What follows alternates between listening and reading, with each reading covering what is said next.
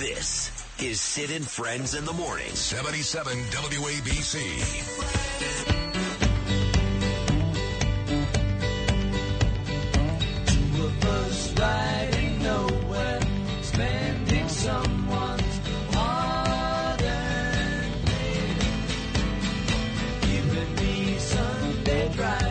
I told you that um, last month Jason Trennert invited me to speak at the New York Athletic Club, and a bunch of uh, his uh, coworkers and friends, and it was a great time. And I spoke to the crowd. It was something different.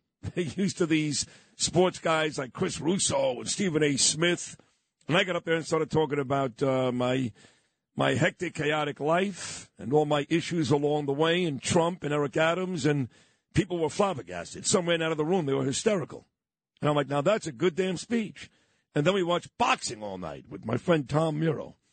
So then uh, turns out Trennert, who's a good buddy of mine, is also friends with uh, David Bahnsen, who's been on this show before. This would be his uh, second appearance. He's a very, very smart economy guy. I don't know what firm you work for or if you're a you're, you're on your own. What, what exactly? What, what is your deal? Yeah, so I was a managing director at Morgan Stanley for many, many years, and I left eight years ago. Started my own firm. Office is right down the street from here. Is that right? And uh, we run a little over five billion dollars. Five billion. Yes, sir. It's a lot of money, Dave. No. It is. yeah, I mean, so what exactly do you do, though? What, what is your financial day uh, involved? What's involved in that? Yeah, so basically, you have real clients, real people, real money, and then you have to come up with solutions for what needs to be done with their money to meet their needs. Some people need a lot of income. Some people want to give a lot of money to a charity they believe in. Other people want to leave money to their kids and not have their kids blow it. You have to go find solutions to those types of things. Even uh, very wealthy people have kind of real life practical needs that come up. They come to people like us to solve those things. Do you find that middle class people, when I say middle class, you can make $750,000, which in most cities and most states, you're very, very wealthy. You make that in New York, you're living paycheck to paycheck, let's be honest. Do you find that those types of people are still coming to you looking for ways to maximize that? I think people are afraid these days not to just have cash and they're afraid of what the future may hold. You find that type of salary, that middle class person, is still very active in some of the markets you deal with? Very much so. I think that you're right that it's all relative, what the dollar amount is. And you also have to distinguish not just the income, which varies by geography as to how significant it is, but the net worth, the assets, right? I hear people talk sometimes as if a million dollar home is expensive, which it is in some parts of the country. Not here. And then we know parts, including here in Manhattan, where you got to get a lot, abo- quite a bit above a million to Yeah. start, you know, talking about a number that makes sense. So it's all relative. Uh, you know, it's funny. It's not just relative from certain parts of Arkansas to parts of Midtown Manhattan. It's relative from Arkansas to parts of India and Pakistan, right? Uh, wealth is, by definition, a somewhat relative thing. And I think that the income figure is less significant than the balance sheet. Somebody can make $750,000 a year and have no money. Someone can make $100,000 a year and have $5 million. So what they have. But they don't have $5 million. They've got $5 million in assets. That's not liquid. Well, it depends. Uh, some people might have five million, where some of it's in their house, some of it's in a rental property, and then the rest might be liquid, Gotcha. cash, stocks, bonds. Gotcha. A lot of American wealth is in 401k plans, you know, and so that's reasonably liquid. It needs some advice. It needs some direction. With crime running rampant in New York, you need to keep yourself and your family safe. Obtaining your concealed carry firearm licenses can be difficult and time consuming. That's where myfirstpistol.com comes in. They'll help you secure your concealed carry license. If you're looking for a pistol, premise, rifle, or shotgun license, call 347-559-7052. 347-559-7052. You must have a valid firearm license issued by the NYPD to purchase, possess, or shoot a handgun or pistol in NYC. You know, I speak to a lot of guys about this. You know, I'm friendly with Larry Kudlow. I'm friendly with Monica Crowley. They're all on the show. Charlie Gasparino, even a guy like uh, Ron Insana. So that's the other side of things, you know. He's still blaming uh, COVID for everything that's going wrong. Uh, and I love Ronnie. Uh, but no one seems to be really um, positive about the future of this economy. And they're very quick to blame Biden, as I do. Bidenomics is a complete failure, a complete failure. Some say recession. Donald Trump talked yesterday about a depression. Don't be surprised. Where are we really in this economy? How bad is it going to get before it gets better? Well, so here's the thing. I am a deep movement conservative, a right wing guy, grew up under Reagan and Bill Buckley. These are my heroes, mentors, and I've studied this stuff my whole life. And I have to manage money um, around what I believe, but not try to make the decisions I make as an investor uh, around what I want to be. I have to invest as to what is. Nobody really believes the economy is in a deep recession. Trump has to say that. It's good campaign rhetoric. You recall when he was running in 2016, he said we're in a big fat bubble. Then the stock market went up higher when he was president. He said, look at what I've done with the market. So, you know, it's a bubble when it's somebody else's, and then it's great when you do it. That's fine. That's politics. Uh, Trump's a great salesman. But here's the thing. Uh, the economy has really deep problems long term because of government indebtedness. Short term, in the next six to 12 months, anything can happen. Uh, most people have jobs. Most wages have grown. Has nothing to do with President Biden. Uh, those corporate tax cuts we did five, six years ago helped a lot. Trump. Re- yes. Repatriating a trillion and a half dollars from overseas back to America helped a lot. Trump. That's right.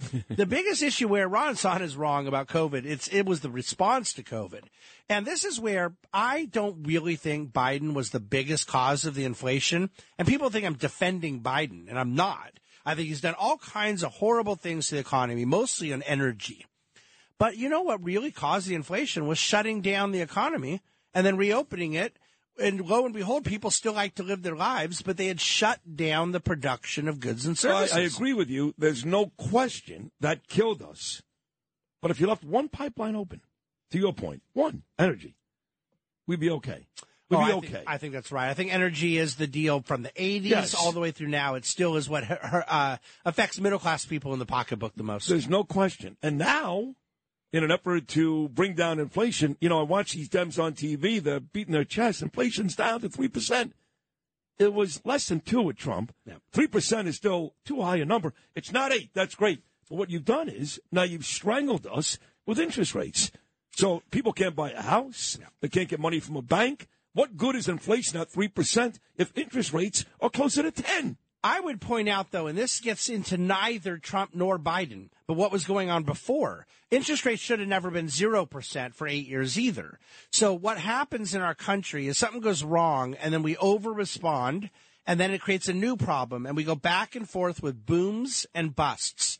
And politicians take credit for booms when they shouldn't, and then they get blamed for bust when they shouldn't really this Fed policy is what I'm most critical of. I think that they went too high, too tight. Rates are too high right now, but they never should have stayed at 0% for so long. I was critical of President Trump when he was president, asking Jay Powell to go to negative rates and all this kind of stuff. We don't need the Fed to put their finger on the scale of the economy. Free enterprise works. It's going to have good times and bad times. You roll through cycles but you don't need the Fed kind of distorting the way all this stuff works. So if I have a buddy who's making a half a million dollars and he goes, uh, I heard Bahnsen, Dave Bahnsen in his show today. I like that guy. He wears a nice suit.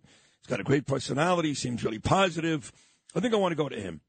And he says, uh, look, I want to maximize this $500,000. I have no idea how to do it. I don't have a broker. I got nothing. And he sits in front of you and shows you what he's got. And what would be your recommendation? Now, now, of course, this is just based upon his salary. I'm not talking about other assets when he Yeah. may, just based upon his salary. What is Dave Bahnsen's recommendation? And here's the way I'd answer it, because again, you're right. There's other variables. How long term is it? What's the risk tolerance? All that kind of stuff. We really don't want to buy the S&P 500. We don't want to go out and buy three or four big tech companies and assume that a really expensive tech stock is going to become an even more expensive tech stock. We buy what's called dividend growth. 30, 35 companies total. Out of thousands of publicly traded companies, we own about 32 companies right now that are growing their dividend year over year. When you say we own, you're talking about you, My your firm. firm. Got my it. firm. I, we manage this money directly in house. We're not hiring a mutual fund. We're not hiring an outside manager. We run it. My traders, my analyst. I make every single decision for every dollar of what happens personally. So I've been the chief investment officer of this for 25 years. I want companies that are growing their cash flow. I don't believe that a company can be growing the dividend they're paying you and I if everything is bad at the business. You know, it's like they say about taxes. Some people make more than their tax return says. Nobody makes less than their tax return says. You're not paying real taxes on fake income, right? Right, right. And and that's how dividends work. It's real money that the company is paying us. I believe dividends. I don't believe most companies' earning statements. So would you say then that uh, based upon the conversation, going back to Bidenomics for a second, where I think you were really uh, smart because you were level about the thing and you're being honest, right? You're, you're right. Trump was beating his chest when the market was hitting 30,000. I did this, I did this. Uh, would you say then that in the next six to 12 months, like you said, you just don't know? It could be a recession, it could be good. Uh, would you say then that people should not be in despair about the future of this economy? That, that yes, listen, you should always be a bit careful and uh, keep some cash and, and, and maybe even fear the worst. But to wake up every day terrified at this point is a bit much. I think it's a bit much. I think it's been a bit much for decades. It's more uh, pathology people have. We almost sort of feel good by feeling bad Yeah. when, we're, when we're hyper afraid. Well, you know what that is? Because if you prepare for the worst, then if it's not awful, then you feel like you've had a winning day. You know, it's funny. I'm not even sure a lot of these people that talk that way have prepared for the worst. I think it's more just they like to sort of sound that way. It's a coping mechanism emotionally. Yeah. But look, here's what I would say Japan has gone for 30 years with no growth. They haven't fallen in the ocean. Their, their quality of life hasn't completely collapsed, Gorgeous there. but they have absolutely no economic growth. None. And I think that what we face is you talked about the inflation was real low before Biden. It was at 1% during all the Bi- Obama years, too. That wasn't a good thing. We had no growth. We took on so much debt in the last 15 years, and this was over three presidents. Two were Democrat, one was Republican. Uh, the Bush presidency ran up a lot of debt, too. But now we got to pay for that. That takes away from economic growth in the future. However, that doesn't mean we fall in the ocean. It doesn't mean an apocalypse. It means potentially just way less opportunities for our kids and grandkids. I think it's morally unacceptable. Is Jim Cramer the greatest economy mind ever? Economy mind ever? Yeah. The answer to that is no. Well, but I think yeah, I watch him on TV. He seems like he knows a lot of stuff. I don't know. no, Jim is not an economist at all. He was a trader. He was a good trader. Nobody gets out of that job in their 40s Yeah. if they're really that good. and uh, Jim Jim has been wrong so much more than he's been right. It's Yeah. not even funny. But he has had an entertaining show. I hear ratings are way down. Way now, down. though. So Yeah. for people who want to contact you, David Bahnsen, how do they do that? They can just go to bahnsen.com, B A H N S E N. But then they got to read some of my politics, my economics, my point of view. That's the beauty of not working for another big firm with all their woke stuff and everything. I can say whatever I want. Some people aren't going to like me, some people will. I'm okay with that. Good to see you, pal. Yes, sir. Excellent job. Good to see you. That is uh, the great Dave Bahnsen. Yes, he's related to Stan Bahnsen. You are the uh, the great nephew or something, That's right? what they tell me. Yes, sir. That's what they tell me. Thank you. That's a terrific job.